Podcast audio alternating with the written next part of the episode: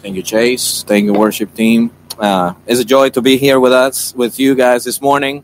Um, I'm very glad to be bringing God's word again to you this morning. And uh, um, we're continuing through the book of Nehemiah. I was about to say Hebrews, but that was we're in the new book now. So Nehemiah or Nehemiah, and uh, and today we are in chapter two, verses one through eight. And so I'm going to invite you to go there with your uh, Bible, phone, or read, uh, follow along as well um, in, in the screen here. And we're going to read that this morning, uh, Nehemiah chapter 2, verses 1 through 8. So let me read that this morning. This is God's word. In the month of Nisan, in the 20th year of King Artaxerxes, when wine was before him, I took up the wine and I took out the wine and gave it to the king. Now I had been sad, I had not been sad in his presence. And the king said to me, Why is your face sad, seeing that you are not sick? This is not but sadness of the heart. Then I was very much afraid. I said to the king, Let the, let the king live, live forever.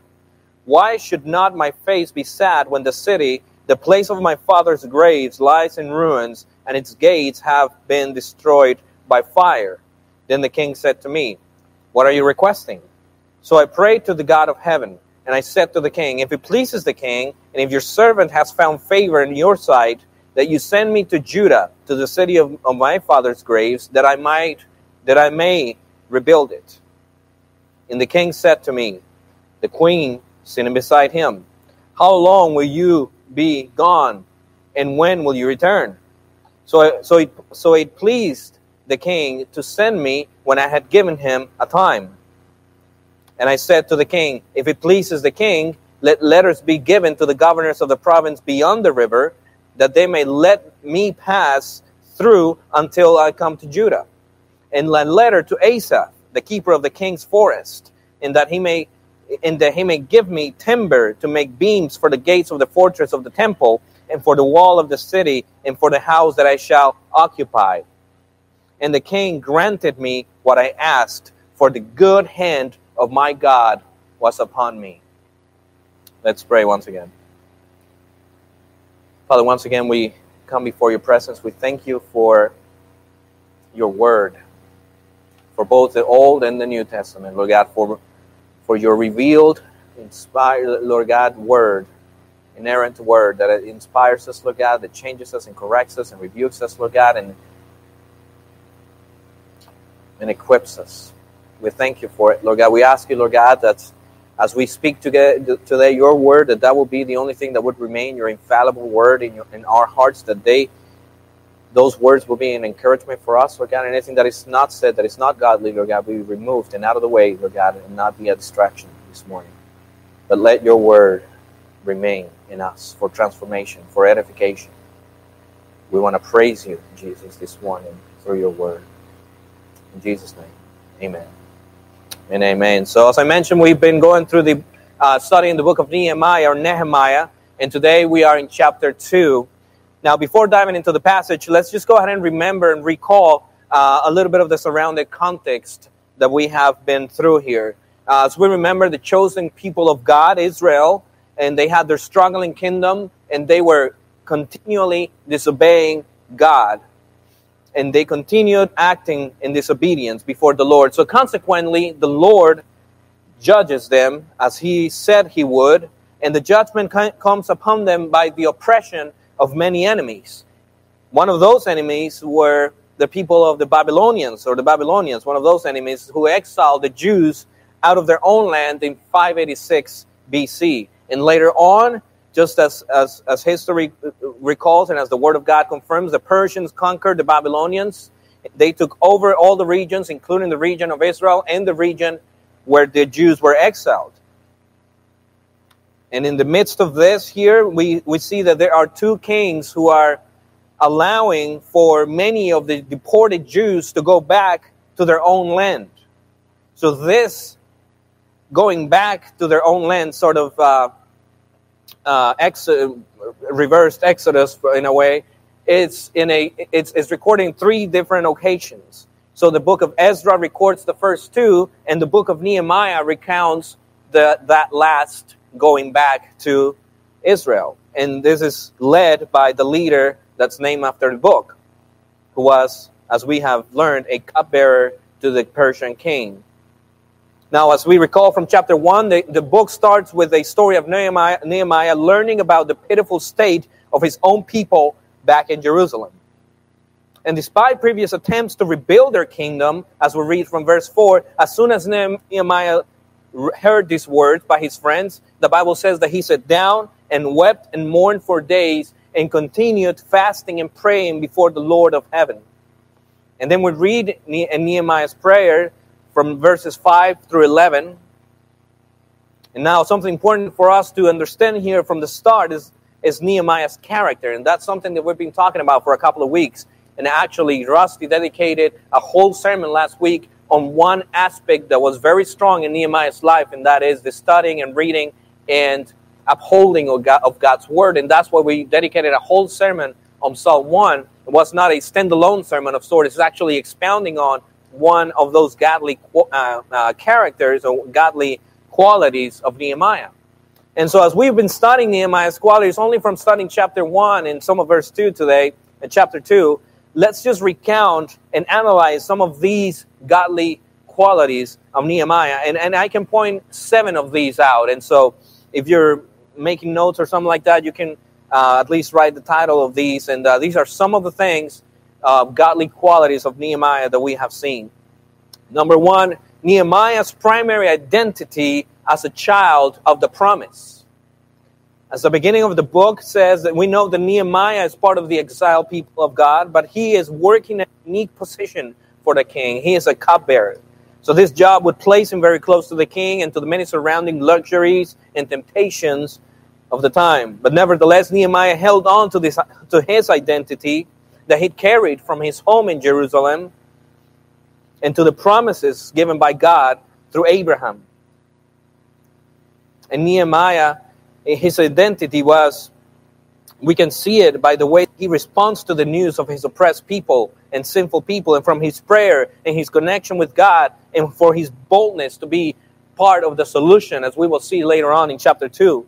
So Nehemiah teaches us here from this first point that no matter the circumstances that we're in, we are first and first and foremost children of God. Secondly, we see Nehemiah's godly concern and love for his own people. We can see that from verse 4. Again, it reminds us that Nehemiah was, was deeply grieved by the sinful state of his own people. Not only did he mourn and fast, but as we will see today, he also acted. He also did something.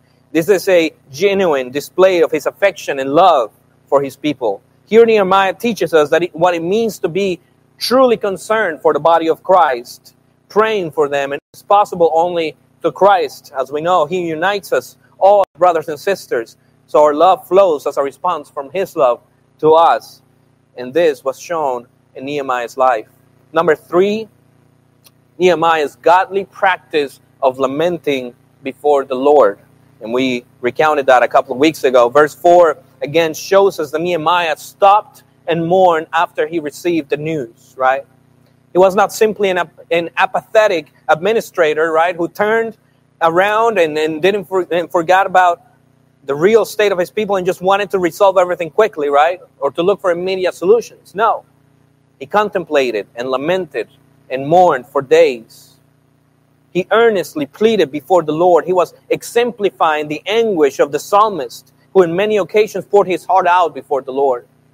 Nehemiah teaches us here that lamenting before God is an honest means through which we can arrive at delighting in the providence and goodness of the Lord.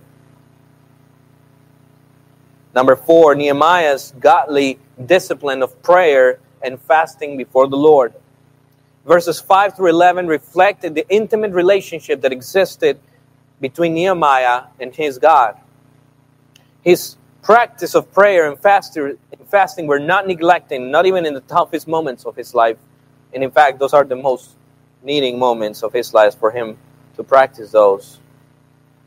But as we see, it seems to be the natural response, just as part of his identity and who he is.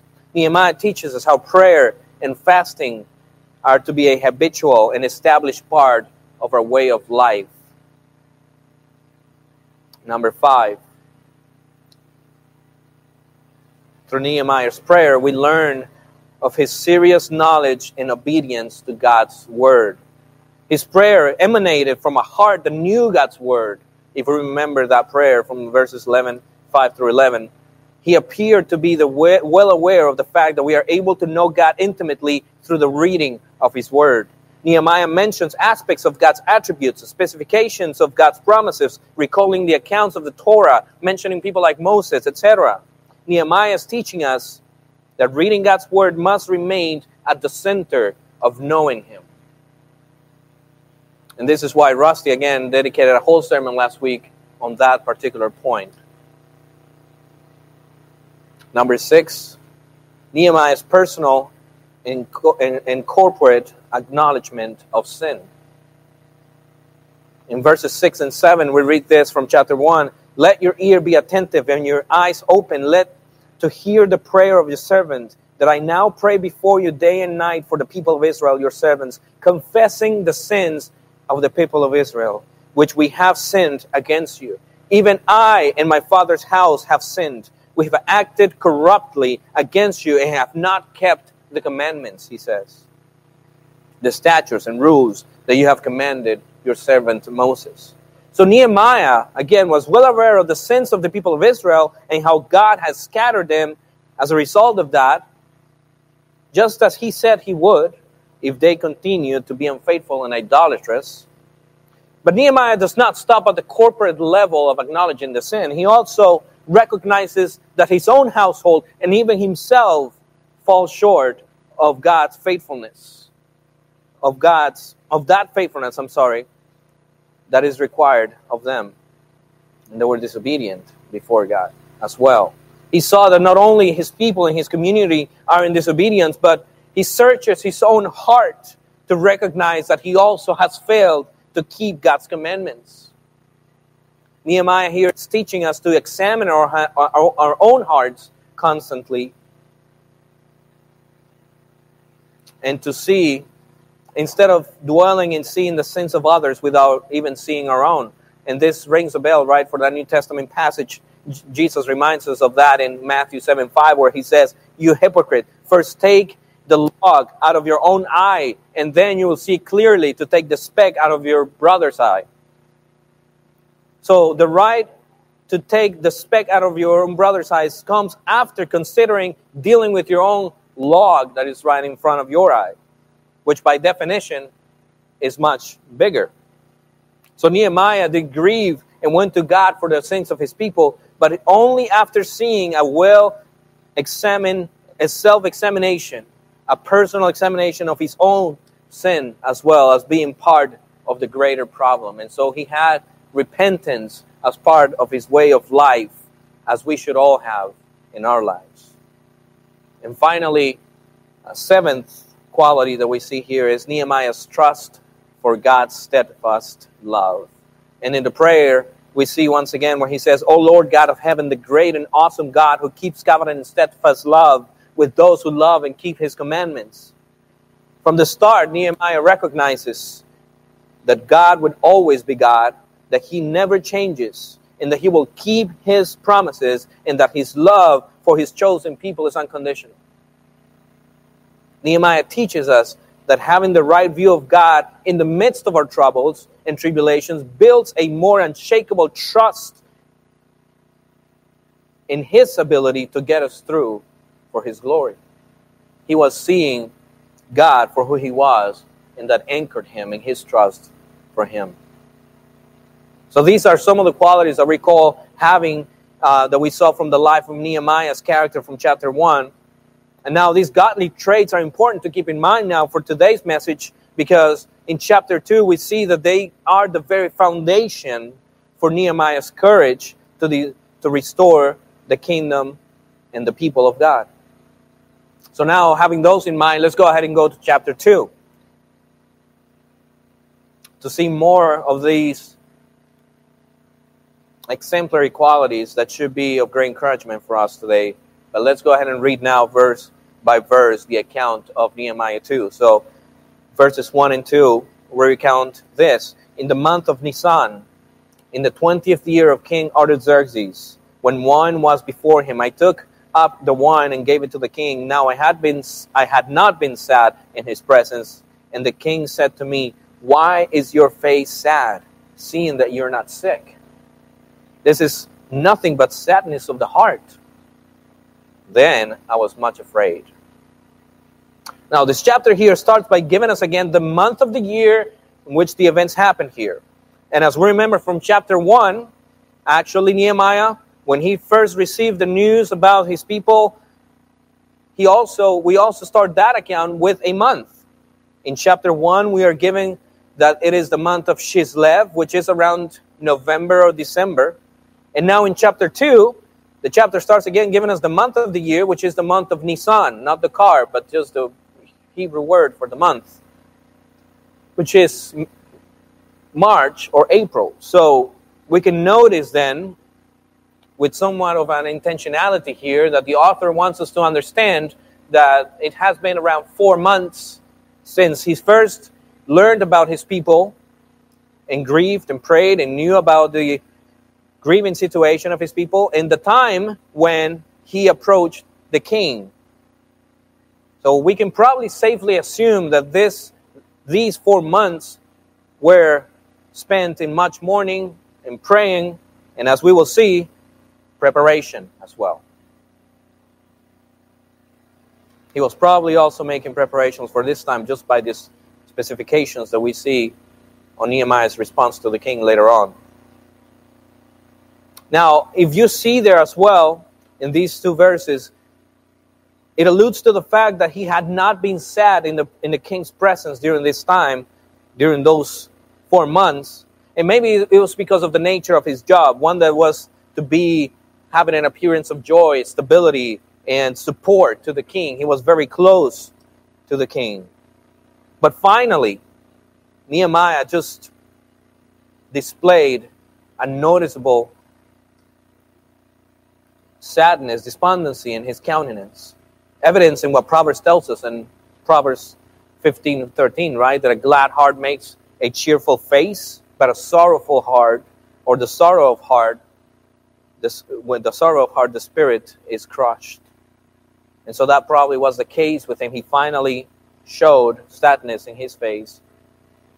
And so Nehemiah's condition caused the king to ask about Nehemiah's heart and reasoning for his mourning as being a cupbearer, again, we know that Nehemiah was physically close to the king, so he was able to notice the counting, his countenance from up close. He saw that it was nothing like he wasn't sick or anything. He was actually in a state of grieving and depression, perhaps. Now, the king went and asked what's wrong, right? It might have been out of concern for Nehemiah's soul since they were close, but, or maybe as well out of some kind of suspicion for plotting against the king. But whatever the case might have been, Nehemiah was rightly afraid when he was asked by the king what was wrong with him. And he was especially fearing the king because his true answer would imply a sense of disloyalty in many cases. He was about to ask the Persian king to leave his kingdom in order to build another kingdom. So that scenario caused Nehemiah to be afraid. But in spite of his fear, he moves on to make his request known. You know, perhaps as he was there in that moment, he recalled the words of Nehemiah, Nehemiah I'm sorry, of Joshua, chapter 1, verses 8 through 9. This book of the law shall not depart from your mouth, but you shall meditate on it day and night, so that you may be careful to do according to all that's written in it. For then you will make your way prosperous and then you will have success. Have I not commanded you? Be strong and courageous. Do not tremble or be dismayed, for the Lord your God is with you wherever you go. Maybe that was in his heart as he approached the king. And Nehemiah was afraid, but above his fear, he trusted in God's promise and felt God's call to be used. And so, moving on to verse 3, Nehemiah introduces his request to, with these words. He says, let the king live forever. And that's there for a reason. This was, you know, because there was a sense of disloyalty that might have been displayed by his face or his request. Nevertheless, Nehemiah wants to make sure that he is giving out back a sense of loyalty to the king. So he starts with these words let the king live forever. That is a very loyalty driven statement that you say to the king. And then after he does that, he explains the reasoning for his sadness. And he, some people say that he probably crafted his words carefully here because of the king's response to that. I said to the king, Let the king live forever. Why not? Why should not my face be sad when the city, the place of my father's grace, lies in ruins and its gates have been destroyed by fire? So Nehemiah opens his heart before the king, telling him about the condition of his people and his own city. Now, the manner in which Nehemiah formulated this answer might have sent the signal that caused the king to ask this follow up question. In verse 4, the king asks, What are you requesting? What are you saying? What, what, what do you, you know, are you trying to tell me that you want to do something? And as we suspect that Nehemiah wasn't just going to sit around and do nothing about his people, and probably the king knew that about Nehemiah, that he wasn't just going to sit down and grieve, which is an important part, as we have mentioned, but didn't stay there. But once again, before he makes request and lays down the strategy, once again it says, and this is so beautiful, Nehemiah, what, it, what does it say there in that verse, verse 4? So at the end of verse 4, so I prayed to the God of heaven. This is another amazing account in which we can see the intimate relationship that Nehemiah had with God and how everything was brought up in prayer before the Lord. It mentions once again that he prayed before bringing his request to the king. The same starting words in Nehemiah 1, the God of heaven. Perhaps Nehemiah recalled in his heart, in his mind, quietly, that first plea of mercy of God's promise to be fulfilled from verse 5 through 11 of chapter 1. This would be a very timely prayer before approaching the, approaching the king. Nehemiah indeed heeded to the words of Proverbs chapter 3 verse 6 when it says that in all your ways acknowledge him and he will make straight your paths. And indeed he did.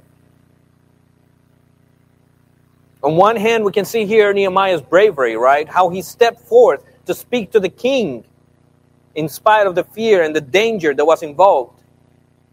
His desire to serve God's people and his God were more urgent than his own fears.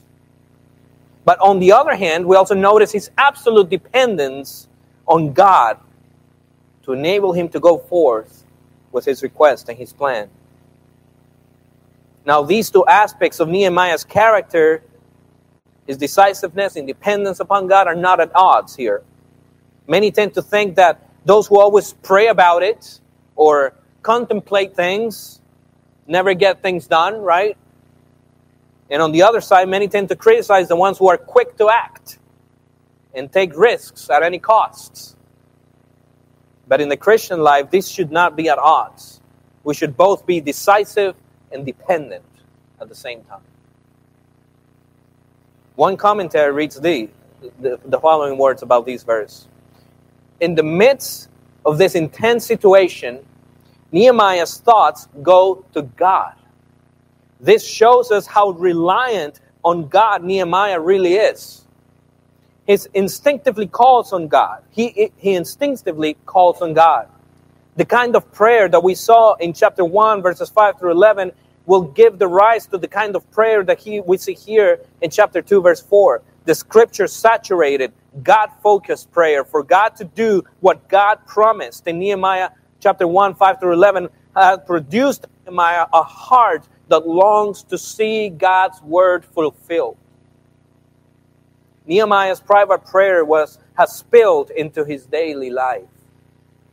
He want, we want our own Bible study, prayer, and fasting to produce this in us for the advance of the gospel. Amen to that.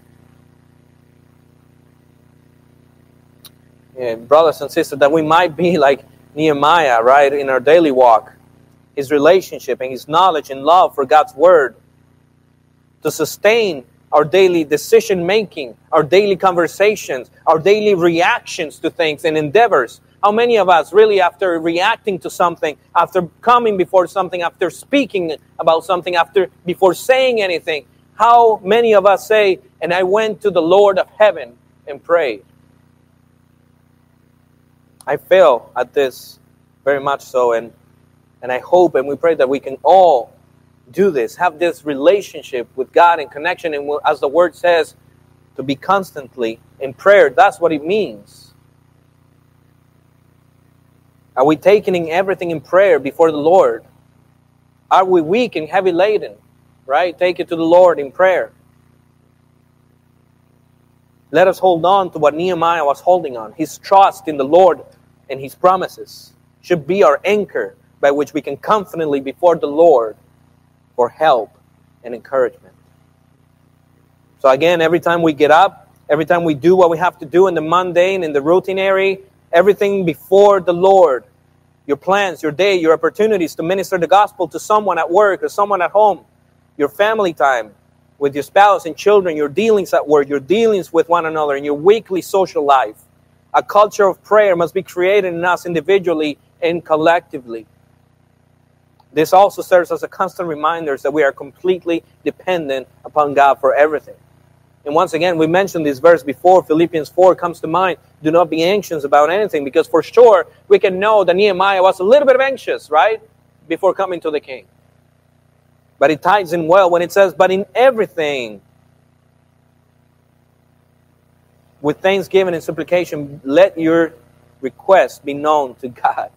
And that's exactly what Nehemiah is doing. He exemplifies this verse here in this situation. So now, seeing that here, we move on to verse 5 with the very request.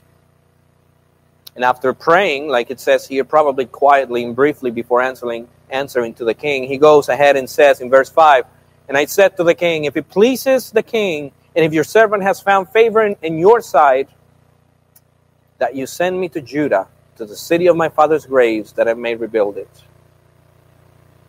Once again, in a very respectful but still bold manner, Nehemiah proceeds to request the king to leave for some time to rebuild the fallen walls of Jerusalem.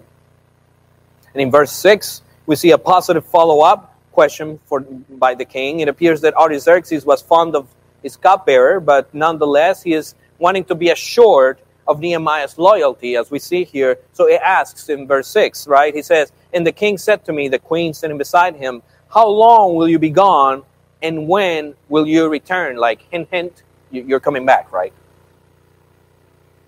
So it pleased the king to send me when I had given him a time. When I had given him a time. And it seems like he was not just kind of like, you know, spur of the moment, sort of like, ah, give me about six months. I think I can get it done. Right?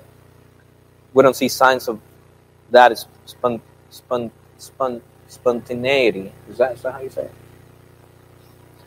Spontaneous like that. So the queen is mentioned here probably to denote some sense of witnessing the whole agreement situation. And then Nehemiah gives the king, the king a time frame for the project.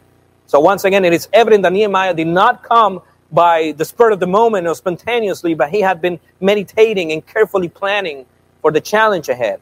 And look how carefully Nehemiah had devised his plan to return to Jerusalem. We see that in verses 7 and 8. Look at that. And I said to the king, If it pleases the king, let letters be given to the governors of the province beyond the river, that they may let me pass through until I come to Judah.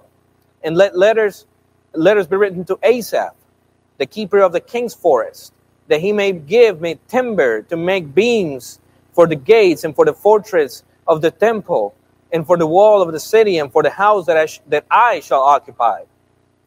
And the king granted me what I asked for, for the good hand, what I asked for a good hand of my God was upon me. Nehemiah prayed to God, lamented to God, read God's word, trusted in God's promise, and then took action and devised a plan to, plan, to restore what God, what, what was falling. And all this by God's grace. But sometimes we see leanings toward either side of the balance here. On one hand, there is this stigma around some circles that suggests that we are to loosely go about life, just letting the Spirit of God pop up and answer as we go, right? Without any previous thought, any previous sort, you know, planning, sort of this mystical way just to trust our gut for the very next step in life. Don't get me wrong, there are times when we are pressed to make quick decisions and trust the Spirit of God for the outcome, as we always should. But in most cases, we are to exercise the wisdom that is required of us to arrange for the future and for God, what God has called us to do as we pray and as we trust in God. And this is what Nehemiah did in the midst of his pain. His concern went beyond just sitting back, he was called of God to act. And on the other hand, we can see that many of us are obsessed with planning. We have planning apps and calendars and and we always expect that the outcome is the exact outcome that we're planning for only.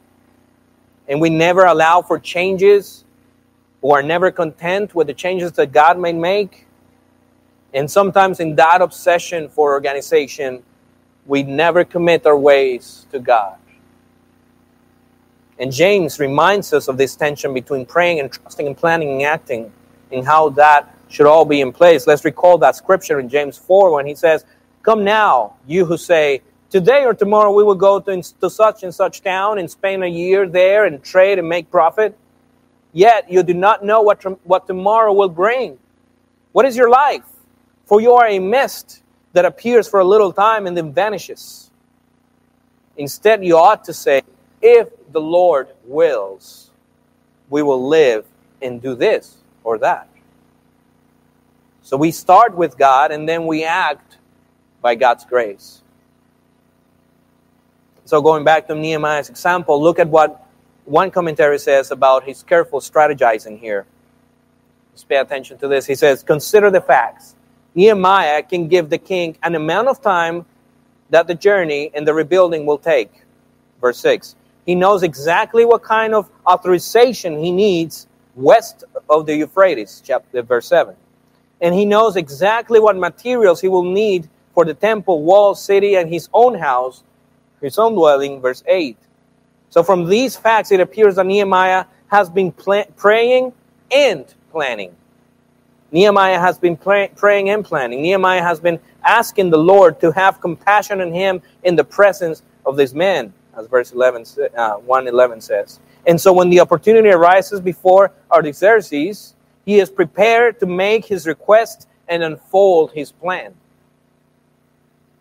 And this commentary encourages here, and it says, "Let me encourage you to follow Nehemiah's footsteps at this point. On this point, he seeks to be used of God to see his own prayers answered. Study the Bible. Pray for God to do what He has promised to do in the Bible, and give thought on to how and what you can do to be used of the Lord to bring His promises to pass. What a beautiful reminder that is for us. It's a reminder for us not to be stuck, not to be stuck in the contemplation, in the grieving, in the prayer, in the hopeful thought, in the daydreaming. We are encouraged here to be part of the solution, to carefully think about ways to contribute in God's kingdom. And uh, we are to ask one another, how are we doing with this? Upon seeing the example of Nehemiah, what is our reaction upon seeing a, bro- a broken world and a broken people outside and inside the church? Do we sit back and let it all play out and hope that it will fix itself somehow and put itself back together one day? Or do we come to the Lord in prayer, trusting His word, and rise up to be equipped for the work of ministry? Another commentary says this God's work and our planning are not contrary. J.Y. Knows this Prayer is where planning starts, he says. He prayed, planned, and acted in, in, in dependence on God's submission to his guidance. On God in submission to his guidance. Neither is research contrary to dependence on God. Nehemiah knew who the officials were with whom he would have to deal. So he requested the credentials he would need as he projected, as, as the project progressed. And so he did homework, right? It is a nice thought to think about doing good and being part of service to God in a fallen world and a fallen people, but beyond having conversations and beyond daydreaming, how do we carefully plan and research in order to serve one another better? Starting with our own family. How much time do we spend planning our week in order to keep what's important the first priority? Do we plan our family devotions, converse, meaningful conversations with our children, playtime with our children? Do we, pound, do we plan dates with our wives? Do we plan meaningful conversations with our spouses? All the things that should nourish our family relationships must be planned in our day and age, guys. We plan for everything else, right? We plan for a work calendar. We have reminders for important meetings. But do we pin down on our calendar, play with my kids, date my wife, family worship? And let's be honest, we, we stumble and fall and, and go back and forth. But we are to also be active and proactive in our priorities to serve one another. In our hospitality, how do we arrange our schedules, meal plans, topics of conversations to serve our people better at our home? How do we pray not only for, but also with struggling believers? Are we sensitive to the needs around us? And how do we plan to be part of gospel centered solutions do we call? Do we plan to call and text and visit one another? And here at Cornerstone, how do we prep our, our weekly schedule to intentionally serve the needs of the church? At a personal level, what is your routine for devotion? How do you plan for it? What are some specific ways in which you plan to have prayer and Bible reading for your edification during the week in spite of the business? Nehemiah is teaching us here to trust God and act and plan and strategize. Serving God efficiently and faithfully requires careful planning and organizing. And we know that many, uh, many are not of the organized type, many are not of the calendar type. But as we strive to be godly people, I mean, we are, we are required to be godly people, godly husbands and wives, godly parents, godly family members, godly church members, godly neighbors. Those are a lot of roles that we have to fulfill in our lives. And that requires more than just wishful thinking in order to be pleasing to the Lord with what we do, and all by His grace. But as we mentioned, organization and planning and this mentality is not isolated. We, it is always linked, linked with our trust in God. As we read in the last part of verse 8, it says that the king granted me what I asked for. The good hand of my God was upon me. And let me say one more thing before that. As we remember, the, the plans of Nehemiah involved not only the building of the walls of Jerusalem, but also for his own house. And so that is also a reflection of the priority that he put in his own household. I'm not only placing importance in what I have to do for the God's kingdom, but I'm also looking out for my family, for my own place. And so he was not isolating one with the other. But going back to this, as we see that the king granted me what I asked for, for the good hand of my God was upon me.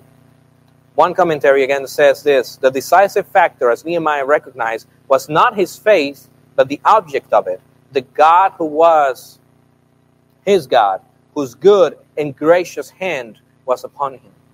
The object of our faith is the one who determines the outcome of our plans.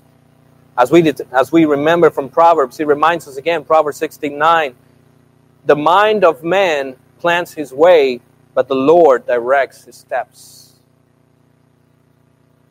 We see this combination of plans and trust, right? Proverbs 61 The plans of the heart belong to men, but the answer of the tongue is from the Lord. Even though Nehemiah carefully and faithfully planned his way to serve God's people in his kingdom, he still acknowledged that the hand of the Lord had the last word. He still trusted that as he plans the answers of the Persian king's tongue was directed by God. He still trusted in that. He still knew that. Not even kings can thwart what God intends for his people. Proverbs, reminds, Proverbs 21 1 reminds us of this. The king's heart is like channels of water in the hands of the Lord. He turns it wherever he wishes. So the king of kings is the one directing the Persian king's decision. He is the one who has the last word. As we trust in him and plan and go ahead, we say, God, this is what I got, this is what I came up with, this is what I prayerfully have come up with. But from there on, it's all you. I trust you. So once again, we know this way was in Nehemiah's mind and heart. In his prayers, we can see that he trusts God's promises above any final decision of any king. He trusts his word, his fulfillment of his promises, God's word. So he moves and acts according to what has promised, trusting in who God is and what he says that he will do for his people. That is the priority. It's not that oh, this king is a bad king and therefore he may say no to my request. No, he's not focused on that. He's focused on the God who said that he will do whatever he said he will do. So acting in faith does not come from an isolated ability to be bold in the name of Christianity. It is an unwavering trust in God's promises. It is a humble disposition of the heart for God's ability to act on our behalf. And that's what ruled Nehemiah's heart before the king. The fear of the outcome of many situations should not dishearten our ability to faithfully plan and trust God for it. So, our call is clear then from our passage for today as we come to a close. As we trust in God and pray for His grace, we carefully move and act and plan to serve God's kingdom effectively. Galatians reminds us of this in chapter 6, verses 9 through 10. Let us not lose heart in doing good, for in due time we will reap if we do not grow weary.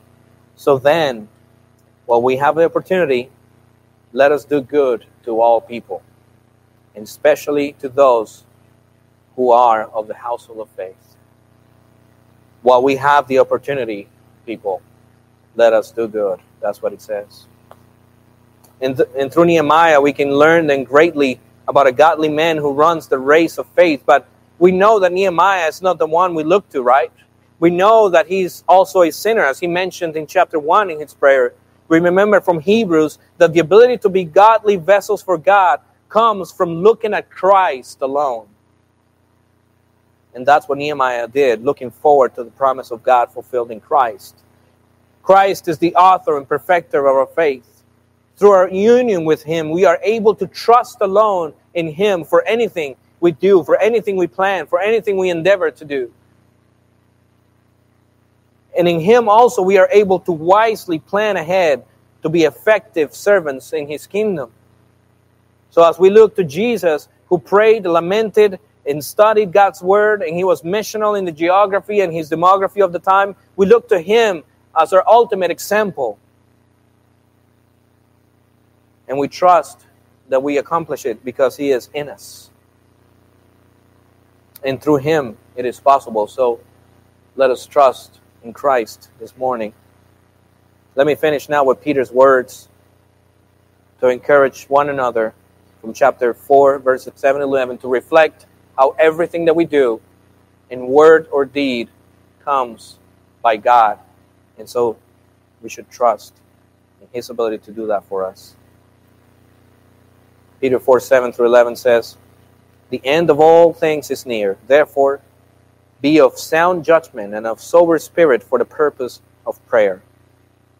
Above all, keep fervent in your love for one another, because love covers a multitude of sins. Be hospitable to, to one another without complaint. As each one has received a special gift, employ it in serving one another as good stewards of the manifold grace of God. Whoever speaks is to do so as the one who uh, is to do so as one who is speaking the utterances utterances of God. Whoever serves is to do so as the one serving by the strength which God supplies. By the strength which God supplies. So that in all things God may be glorified through Jesus Christ, to whom belongs the glory and dominion forever and ever. Amen. Amen. Let's stand up actually and pray this morning.